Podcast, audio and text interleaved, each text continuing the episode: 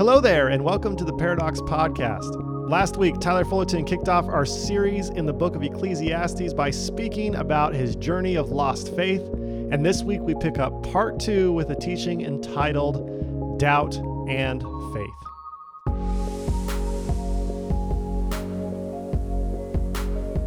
As we dive into the book of Ecclesiastes, there are three important questions we need to ask.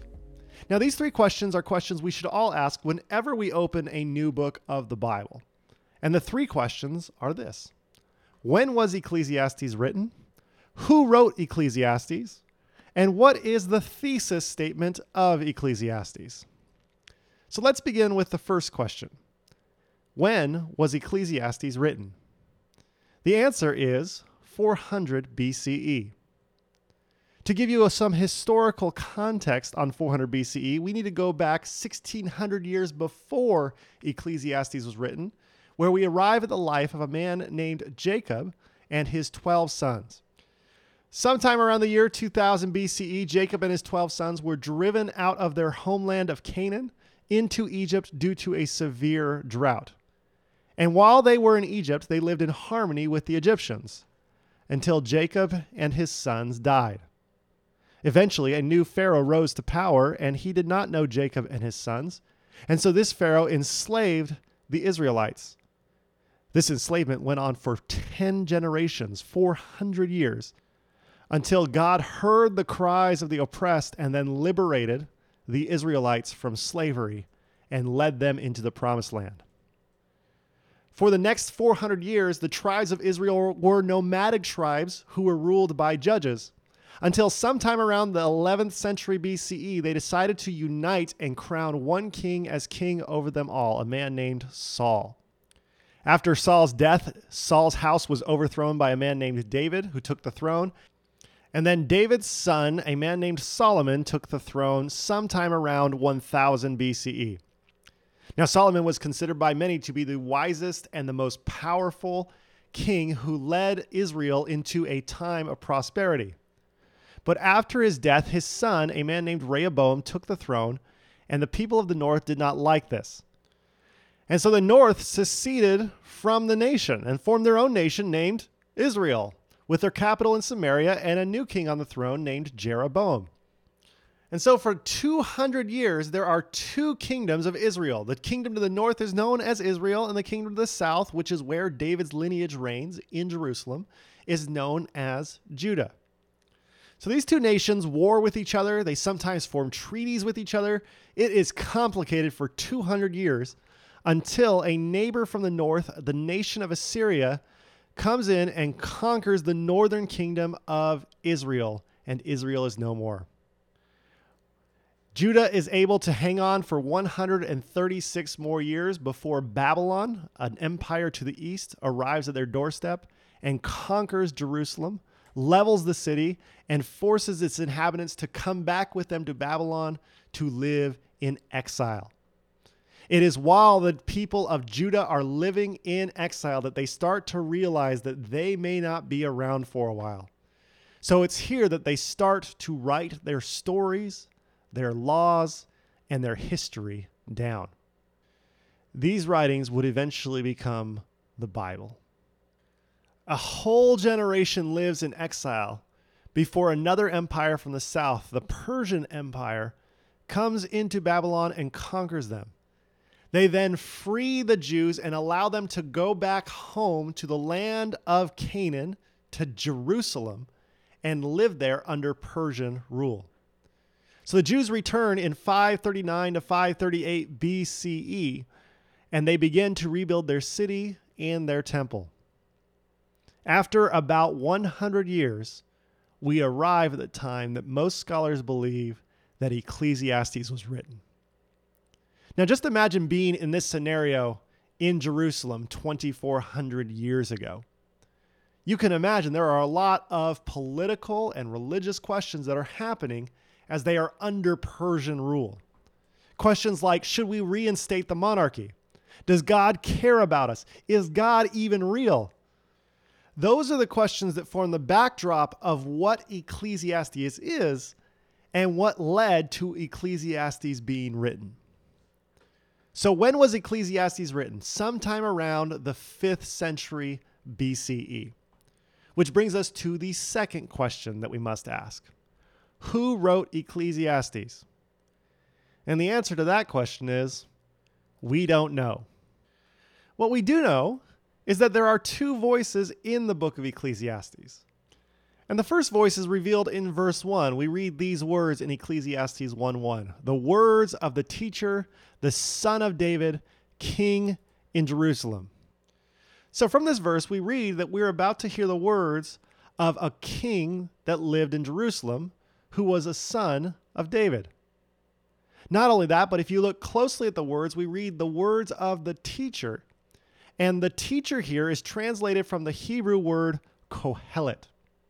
Now, if we go to the books of 1st and 2nd Kings in the Bible, we find that every king who reigned on the throne of Jerusalem, who was a descendant of David, is listed in their chronological order. And none of these kings are named Kohelet. Now, when we read the book of Ecclesiastes and hear the words of Kohelet, we read about how Kohelet is rich and powerful and is considered by many to be the wisest king who ever lived. And so many people assume that Kohelet is kind of a pen name for Solomon. There's just two problems with this. One, uh, Kohelet never identifies himself as Solomon. And two, Ecclesiastes was written about 600 years after the life of Solomon. So, who is Kohelet? Well, to understand who Kohelet is, I want to talk about one of the great films in cinematic history, Citizen Kane. Now, Citizen Kane was written, directed, and starred in by none other than Orson Welles. Now, Citizen Kane is set in the late 19th and early 20th century about a newspaper magnate in New York who ended up growing one of the great imposing newspaper monopolies in American history. This eventually leads to him purchasing an opulent castle in California, and the movie goes on to show how he dies surrounded by wealth, but ultimately alone. Now, if you know anything about business history within America, this would immediately remind you of the real life person, William Randolph Hearst. Hearst built a newspaper empire from scratch in the late 19th and early 20th century and became one of the most powerful men in American business. Not only that, but he eventually purchased a property which would eventually become Hearst Castle. And while he was still living, while Citizen Kane was released, you can imagine that he saw some parallels between his life and that of Charles Foster Kane. Now, Orson Welles, throughout his life, denied that Charles Foster Kane was meant to embody or symbolize the life of William Randolph Hearst. But when you look at it today, it is hard to deny the parallels and acknowledge the influence of William Randolph Hearst's real life on the fictitious life of Charles Foster Kane. Now, why do I tell you all this? It's because Charles Foster Kane is a fictitious, personified allegory of the real life William Randolph Hearst.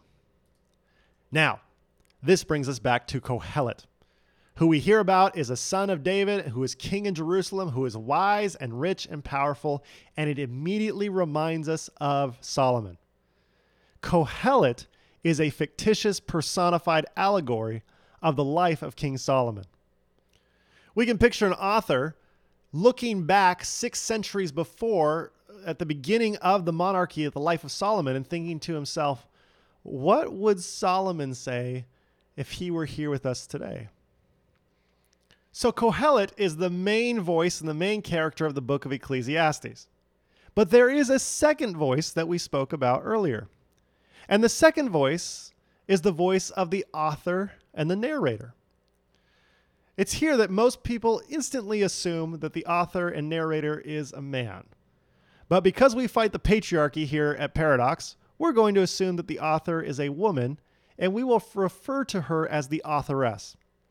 Now, I have no proof that the authoress is in fact a woman. We are just making that assumption because the language that she uses is very gender neutral, and there's no clues to say that, well, it's absolutely a man. So the two voices in Ecclesiastes is the voice of Kohelet and the voice of the authoress. but they do not speak for an equal amount of time. Kohelet speaks for 215 verses, and the authoress speaks for only seven. Not only that, but one of those seven verses is the very first verse that we just read from Ecclesiastes 1 1. The words of Kohelet, the son of David, king in Jerusalem. So while Ecclesiastes is 12 chapters long, the authoress only has six verses left to speak. So who wrote Ecclesiastes? Uh, we don't know. And from that question, we move to our final question before we get to the writings of Ecclesiastes, which is what is the thesis of Ecclesiastes? Now, before we get to the actual thesis, I want to ask you a question. What do you expect Kohelet to say? Kohelet is the main voice in the writings of Ecclesiastes, and this book is in the Bible.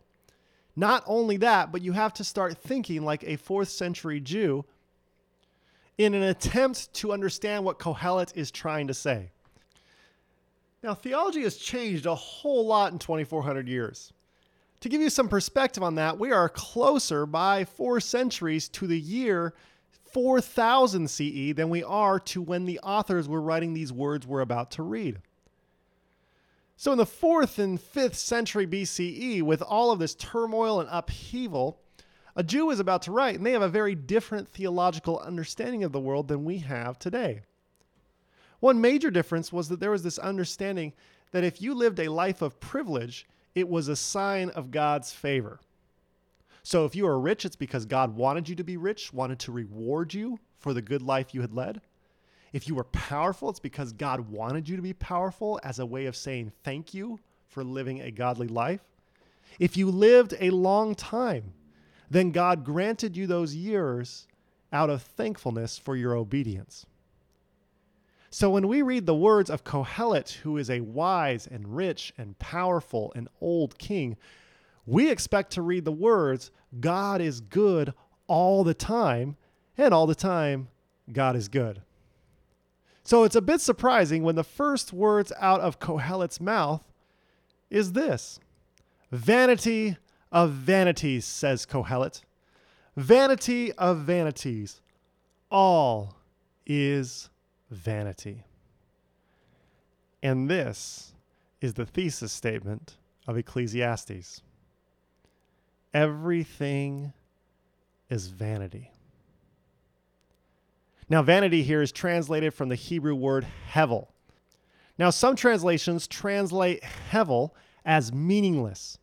So Kohelet's thesis statement is meaningless of meaningless, all is meaningless. I've heard one biblical scholar refer to Hevel as stupid.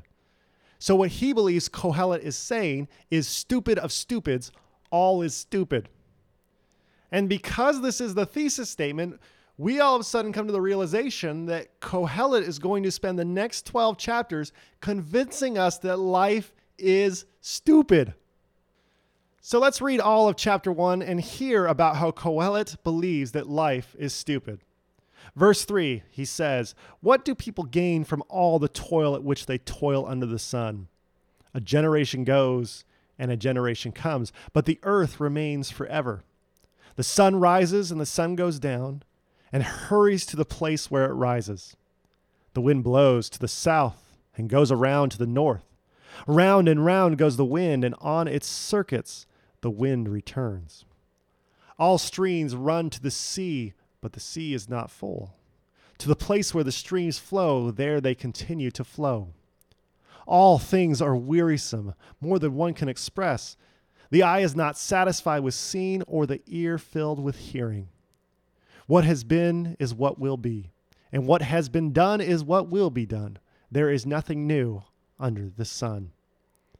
Is there a thing of which it is said, See, this is new? It has already been in the ages before us. The people of long ago are not remembered, nor will there be any remembrance of people yet to come by those who come after them. I, Kohelet, when king over Israel in Jerusalem, applied my mind to seek and to search out by wisdom all that is done under heaven. It is an unhappy business that God has given to human beings to be busy with. I saw all the deeds that are done under the sun, and see, all is vanity and a chasing after the wind. What is crooked cannot be made straight, and what is lacking cannot be counted. I said to myself, I have acquired great wisdom, surpassing all who were over Jerusalem before me. And my mind has had great experience of wisdom and knowledge. And I applied my mind to know wisdom and to know madness and folly. I perceive that this also is but a chasing after wind. For in much wisdom is much vexation, and those who increase knowledge increase sorrow. That is the end of chapter 1. But Kohelet continues to speak about the meaningless nature of life for the next 11 chapters. And when I read Kohelet today in 2019, he reminds me of a nihilist. Now, a nihilist, according to the dictionary, is a person who believes that life is meaningless and rejects all religious and moral principles. Now, nihilism is a smaller section of a bigger umbrella known as atheism. This does not mean that all atheists are nihilists, but all nihilists are in fact atheists. And when you look at what an atheist is, according to the dictionary, an atheist is a person who disbelieves or lacks belief in the existence of God or gods. So in Ecclesiastes, Kohelet talks about God, but it's almost always a negative connotation. And while someone may point to him talking about God and saying, oh, see, he's not an atheist, I would say, yes, but this story was written 2,400 years ago.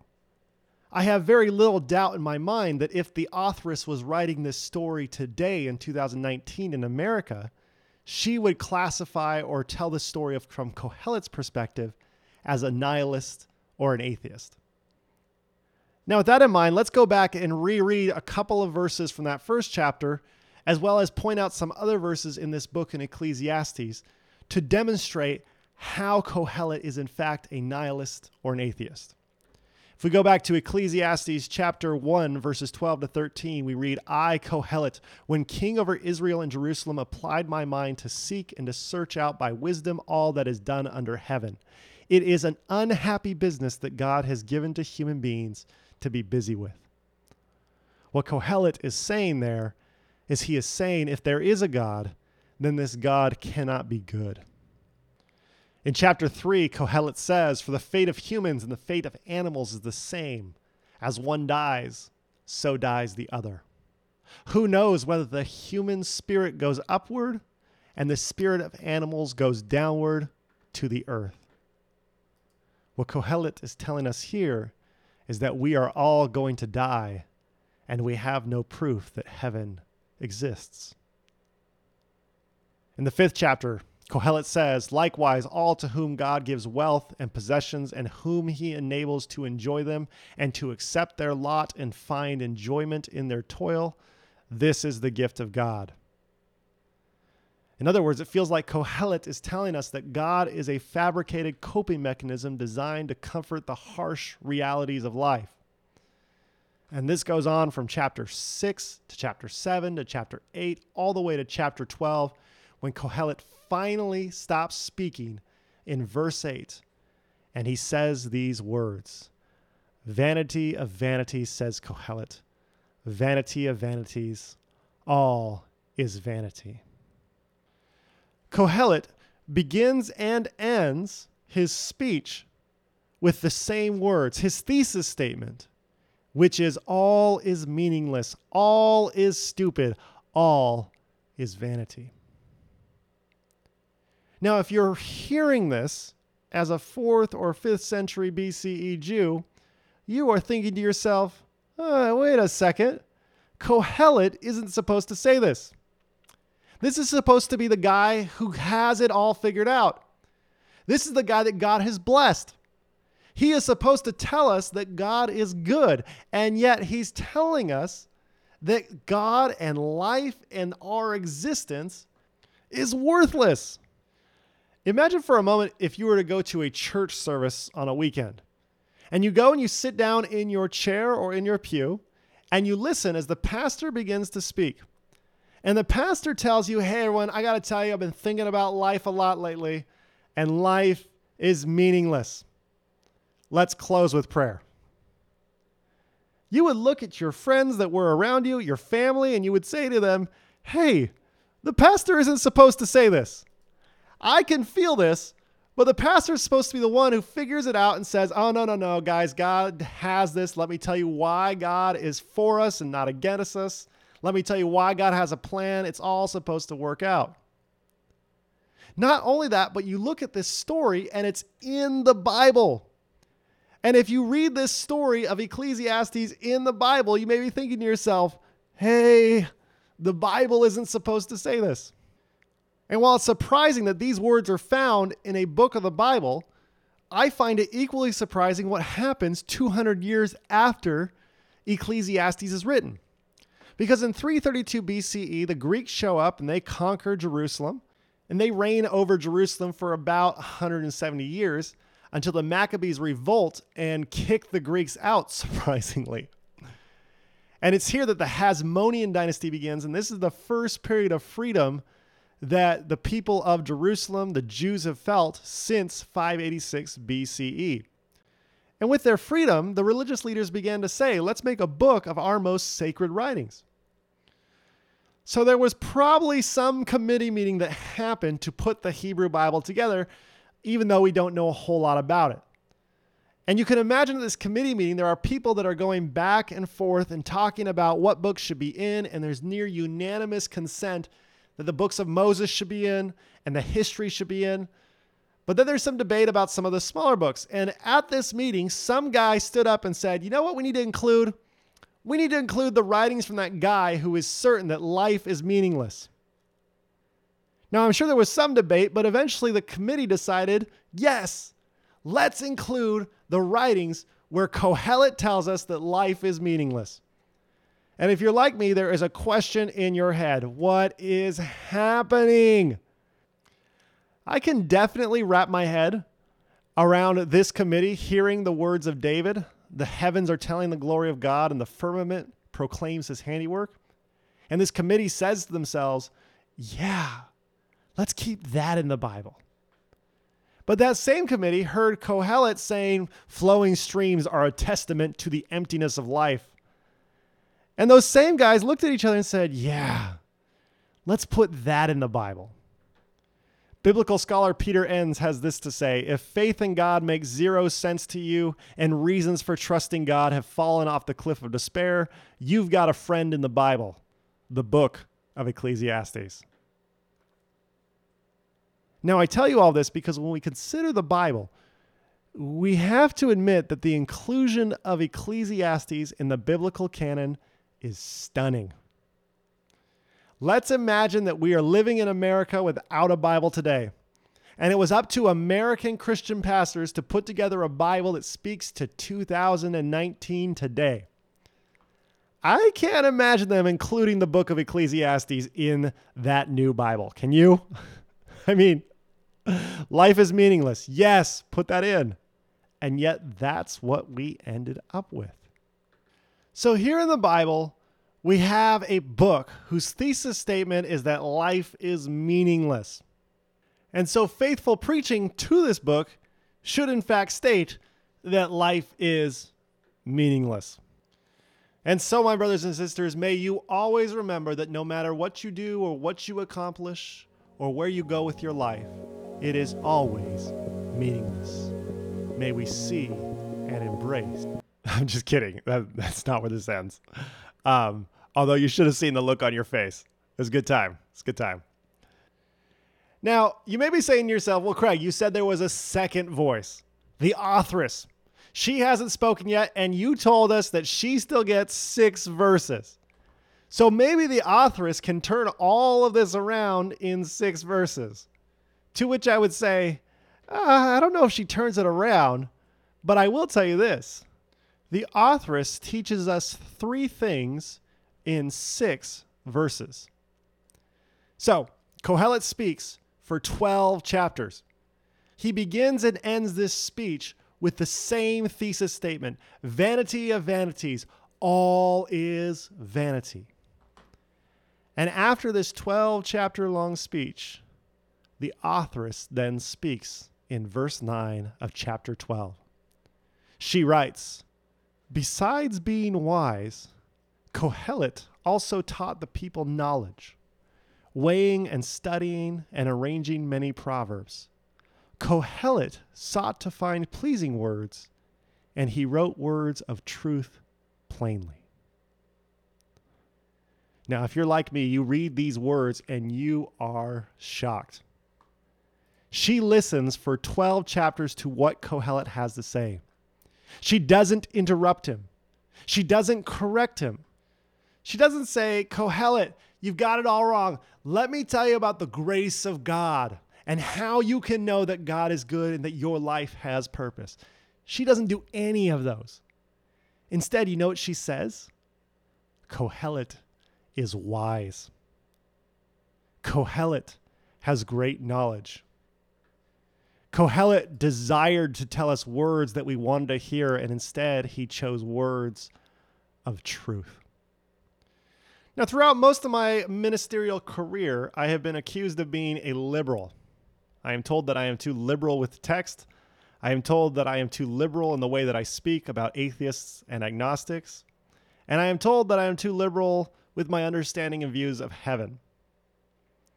But here's what's crazy the book of Ecclesiastes is in the Bible. And in this book, we have an author who, rather than correcting what the atheist says, points to his words and says, Hey, there's a lot of wisdom here.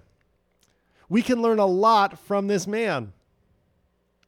The first thing that the authoress teaches us in these last six verses is this the biblical tradition, not being liberal, but the tradition is when the faithful listen to and acknowledge the wisdom in the words of atheists. When was the last time you heard a Christian pastor point to an atheist and say, Oh, that atheist over there, she is wise, and we have much to learn from her? I mean, it never happens, right? And yet, the tradition, according to Ecclesiastes, is to do just that to listen to and acknowledge the wisdom in the words of atheists. Now, I wish someone would have taught me this before I went to college, because I went to college at the one and only Montana State University. Now, people have asked me, what is Montana State University like? And I've responded, it's a lot like Harvard, because it is. And it was there that I met my friend who I've spoken about on this podcast and who was on last week's podcast, Tyler Fullerton. Tyler was an agnostic until he met me, and then he became full blown atheist because I apparently suck at my job. And while we were at college, Tyler and I would go back and forth and we'd argue about the age of the earth and what mattered and what was valuable and who God was. And I remember I often thought to myself, man, Tyler, you are so wrong. There were even times that I told him, Tyler, you are so wrong. And he would laugh at me and then say, okay, Craig, can you tell me about the age of the dinosaurs again? And I was told over and over again in church school and in church that it was my job to prove Tyler wrong because if I could reason with Tyler, he would convert to my religion. What I wish someone would have taught me was the book of Ecclesiastes. And they would have told me on a consistent basis, you know, Craig, as a Christian, you can learn a lot by listening to and acknowledging the wisdom in the words of atheists. How different would everything have been for me if I was taught that from the very beginning? So, this lesson that the authoress teaches us, this idea that we can acknowledge the wisdom in and learn from atheists, is an imperative one for us to adopt in the church today. Which brings us to the second thing that she teaches us in these last six verses. Now, last weekend, Tyler came to Paradox and he began to speak about some of his problems with faith and why he walked away.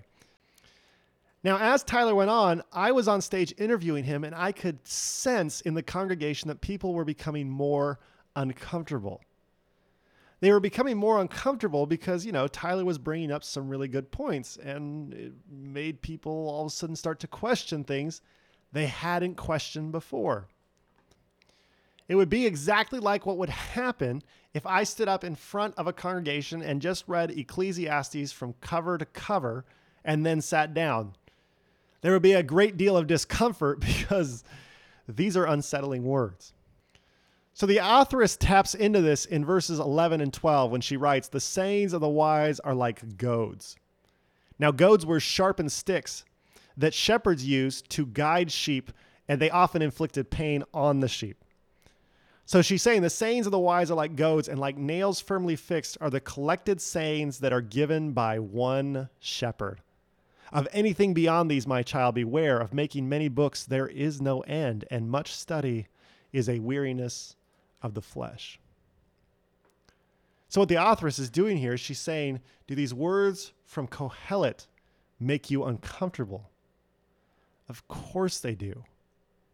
And you can spend all kinds of time trying to defend your faith in front of Kohelet. You can write books and do research projects. But that energy is a weariness of the flesh. It is much better, in the author's opinion, to pay attention to the discomfort and the words of the atheists than trying to defend your faith often.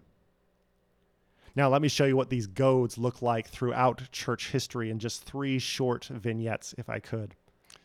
In the 17th century, a man named Galileo invented the telescope.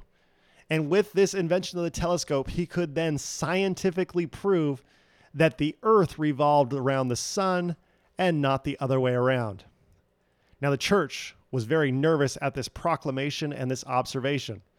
There were several verses throughout the Bible that talked about the sun revolving around the earth.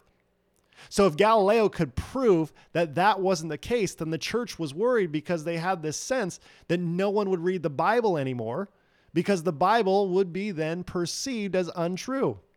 And if the Bible is untrue, then why are we reading it in the first place? So the church put Galileo on trial.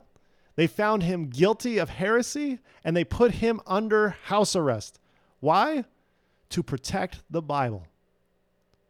Yet here we are, 400 years later, with rocket ships and astronauts and telescopes in space, and we're still reading the Bible. And the work of Galileo was like a sharp goad in the church's side he asked the church to recognize that they were living in a much bigger reality than the Bible testified to. Something very similar happened in London in 1859. It was here that Charles Darwin published a book called The Origin of the Species. In that book, he proposed his thesis statement the idea that each species was independently created is erroneous. Now, the church heard this, and it was like a sharp goad in the church's side. And the arguments were the same as they were two centuries before in Rome with Galileo. How can you say this, Charles Darwin? Because if you're telling us this is true, then the Bible is null, it's void, no one will read it, no one will trust it, and your work is making us uncomfortable. Yet here we are 150 years later, and we are still reading the Bible.